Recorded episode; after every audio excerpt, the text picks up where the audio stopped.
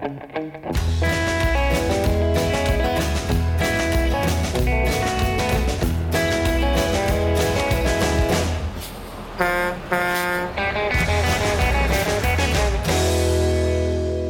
from the 2019 Global Legal Hackathon Finals Gala in New York City. My name is Lawrence Colletti, and I'm the host for today's show.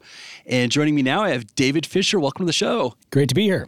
Excellent, excellent. Well, obviously, this is our second year in attendance for the Global Legal Hackathon, and we're a different location uh, than last year. We're at uh, White and Case.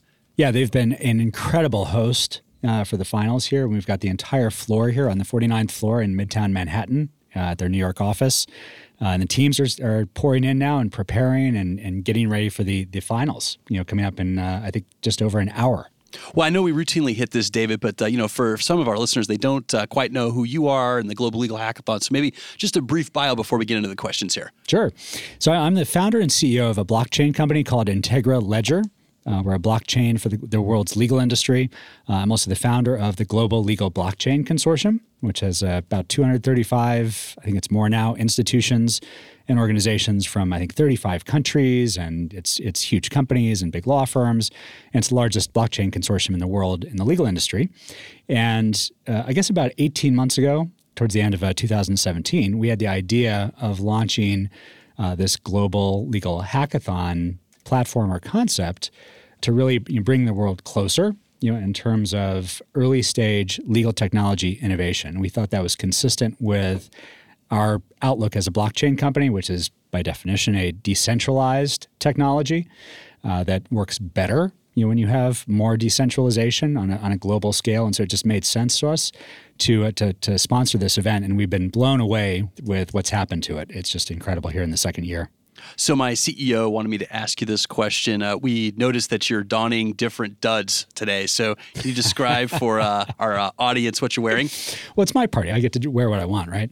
Uh, yeah. So I've got I've got uh, my cowboy boots, uh, cowboy hat, my big Texas belt buckle, and I think, you know, for, first of all, you know, I, I, consider myself a little bit Texan, and I do live in Colorado, so I'm kind of a Western, Southwestern uh, sort of guy, despite the fact I grew up in the Northeast.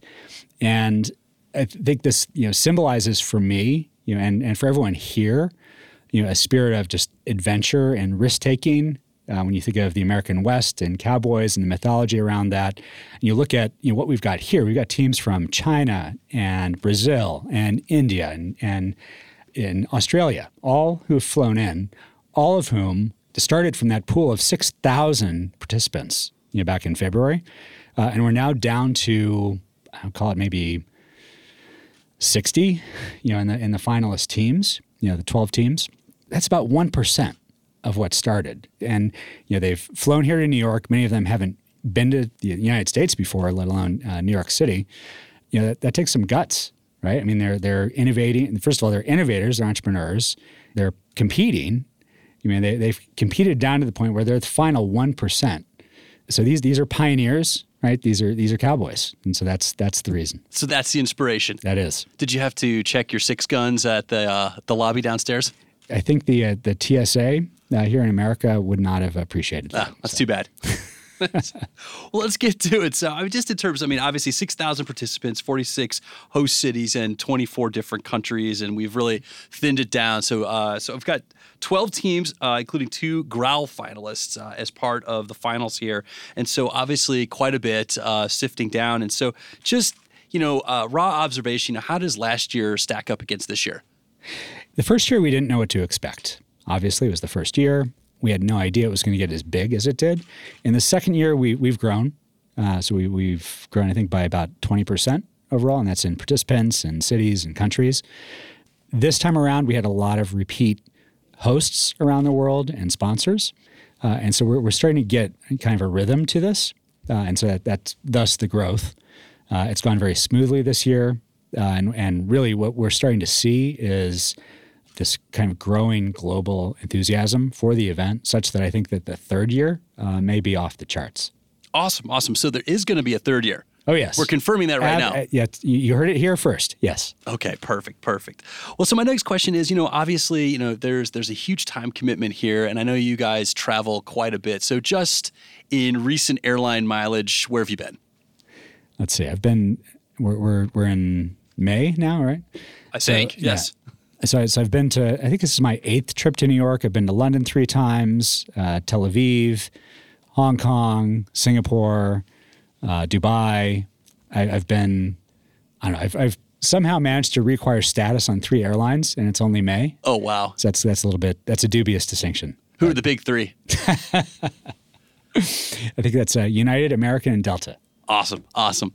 All right, so getting back to time commitments, David. I mean, obviously, you fly, you know, your team flies around, and and uh, you know we've got uh, you and uh, Corey and uh, Pearson, you know, traveling around to get this done. And just in terms of of that, plus the volunteers, you know, how much time does it take to plan one of these? I mean, it seems like you guys, uh, right when one ends, you're automatically planning the next one. So how much time? One way or another, we have probably four to five staff that are involved part time to full time, you know, in this. Uh, and as I mentioned, it's synergistic with the blockchain consortium work we do, the global uh, blockchain technology that we promote. And so the ability to engage with hundreds of organizations and, and ultimately thousands of people around the world you know, fits. I mean, it, it's beneficial. And we run we run the hackathon as as a technology agnostic platform. Uh, so it's not a blockchain thing. It's not an Integra thing. We, we just think it's a, a legal innovation thing. Uh, but certainly, you know, we've enjoyed the benefit of meeting uh, innovators all over the world.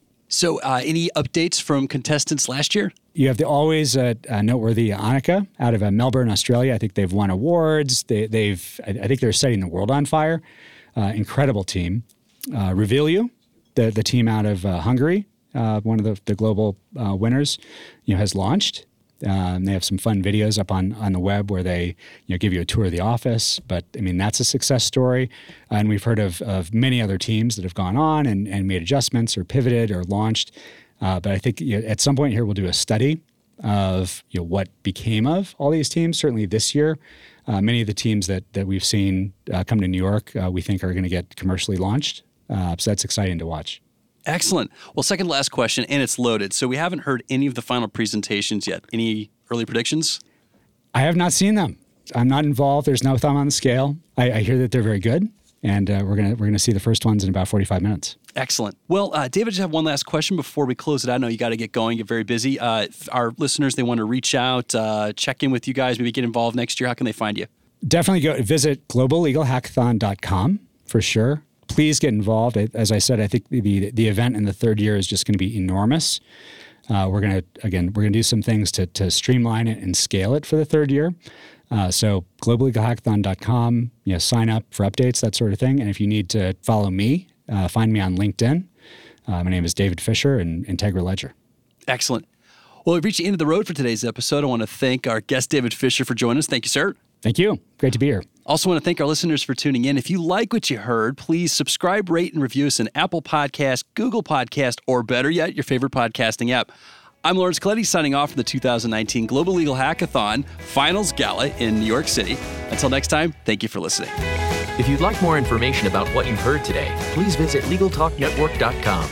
Subscribe via iTunes and RSS. Find us on Twitter and Facebook, or download our free Legal Talk Network app in Google Play and iTunes.